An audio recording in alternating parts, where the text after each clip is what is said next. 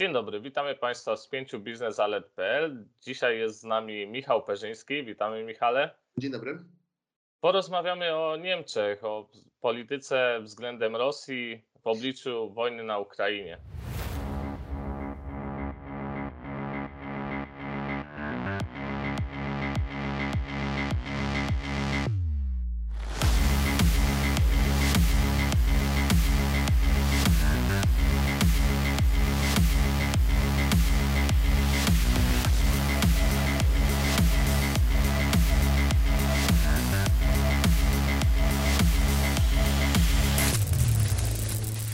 Michale, inwazja Rosji zmieniła politykę Niemiec wobec Kremla. Czy jest taki moment, y, właściwie o którym momencie konkretnie można powiedzieć, że jest przełomowy? To znaczy, na pewno, y, dzień dobry Państwu oczywiście, na pewno można powiedzieć, że y, było pewne zdarzenie, które było przełomem, jeżeli chodzi o politykę Niemiec wobec Rosji. Natomiast można powiedzieć, że że jednocześnie był to pewien proces, który oczywiście miał swoje apogeum. Y, w ostatnich dniach, tygodniach y, poprzedzających rosyjską inwazję na Ukrainę, przedstawiciele rządu niemieckiego, minister spraw zagranicznych Annalena Baerbock czy kanclerz Olaf Scholz byli niejednokrotnie w Moskwie, rozmawiali bezpośrednio z prezydentem e, Rosji Władimirem e, Putinem i można powiedzieć, że do ostatnich chwil rząd e, Niemiec miał nadzieję na dyplomatyczne rozwiązanie sporu z Ukrainą. Mm, tak się niestety nie stało i w pierwszych dniach po inwazji Rosji, kiedy rozpętała się mm, ta brutalna wojna, doszło do nadzwyczajnej nadzwyczajnego posiedzenia y, Bundestagu, podczas którego swoje przemówienia mieli właśnie m.in. kanclerz Olaf Scholz, minister spraw zagranicznych Annalena Baerbock, czy minister gospodarki y, i klimatu Robert Habeck. I można powiedzieć, że właśnie ten moment, te przemówienia nakreśliły, zdefiniowały zmianę polityki Berlina wobec Moskwy. Właśnie podczas tej nadzwyczajnej e, sesji e, zapowiedziane zostały, zapowiedziane zostało zwiększenie mm, wydatków e, rządu federalnego na zbrojenia. Zapowiedziano zwiększenie wydatków do 2% PKB na obronność. Był to pewien problem w stosunkach między Niemcami a Stanami Zjednoczonymi jeszcze za prezydentury Donalda Trumpa, który zwracał na to uwagę bardzo głośno i wyraźnie, że e, Niemcy nie spełniają swoich e, zobowiązań wobec NATO. Mm, Niemcy tutaj stawiały poważny opór, dlatego między innymi, że takiego zwiększenia wydatków nie życzyło sobie niemieckie społeczeństwo, które tradycyjnie było nastawione e, pacyfistycznie i nie życzyło sobie wydawania publicznych pieniędzy na coś tak ich zdaniem niepotrzebnego jak e, zbrojenia.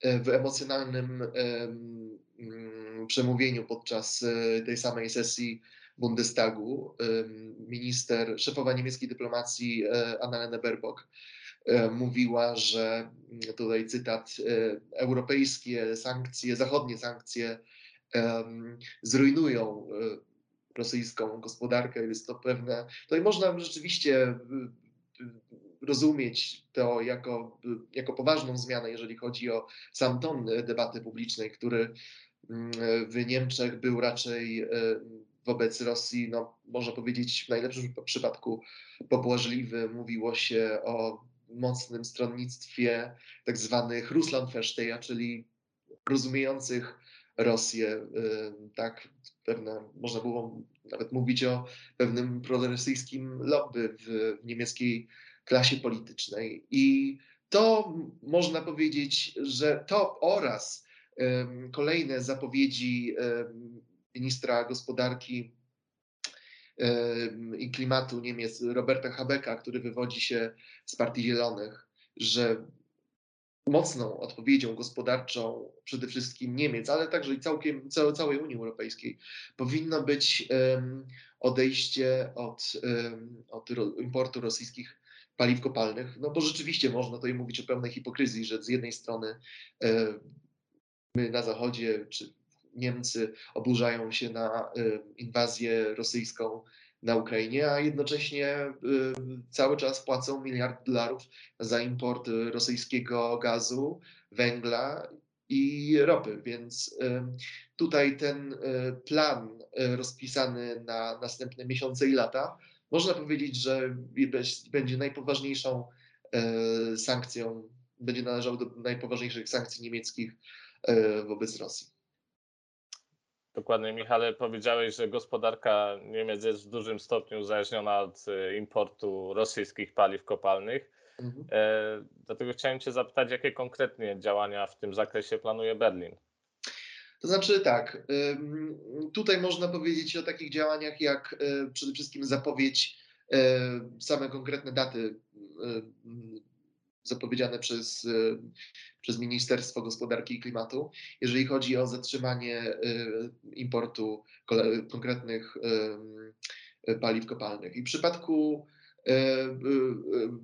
ropy i węgla sprawa jest prostsza, bo czy prostsza, dlatego że tutaj można sprawę według, według niemieckich oficjeli, tę sprawę można załatwić w ciągu najbliższych e, miesięcy, znaleźć, e, mm, znaleźć jakieś źródło zastępcze. E, sprawa ma się nieco inaczej z gazem. Wiemy, że obecnie rosyjski import stanowi 55% niemieckiego zużycia gazu. Największym gazociągiem, który który sprowadza rosyjski gaz do Niemiec, jest pierwszy Nord Stream. To jest aż 50, znaczy 55 miliardów metrów sześciennych i w ogóle 55%, tak jak powiedziałem, e, Niemcy sprowadzają gazu e, z Rosji. Niemcy teraz na gwałt szukają nowych, nowych e, źródeł. Przede wszystkim zapowiedziana została budowa dwóch terminali LNG w Brunsbüttel i Wilhelmshaven na północy Niemiec, nad Morzem Północnym. Y, y, y, tutaj też minister Robert Habeck odbył wiele podróży zagranicznych w poszukiwaniu nowych kontraktów, przede wszystkim do Kataru, który jest jednym z największych eksporterów LNG na świecie, oraz do Norwegii, która jest również znaczącym eksporterem LNG i tutaj również mm, współpraca z Norwegią miałaby dotyczyć nie tylko importu gazu y, czy ropy, ale również, y, ale również wodoru, który y, ma w przyszłości zastępować paliwa kopalne.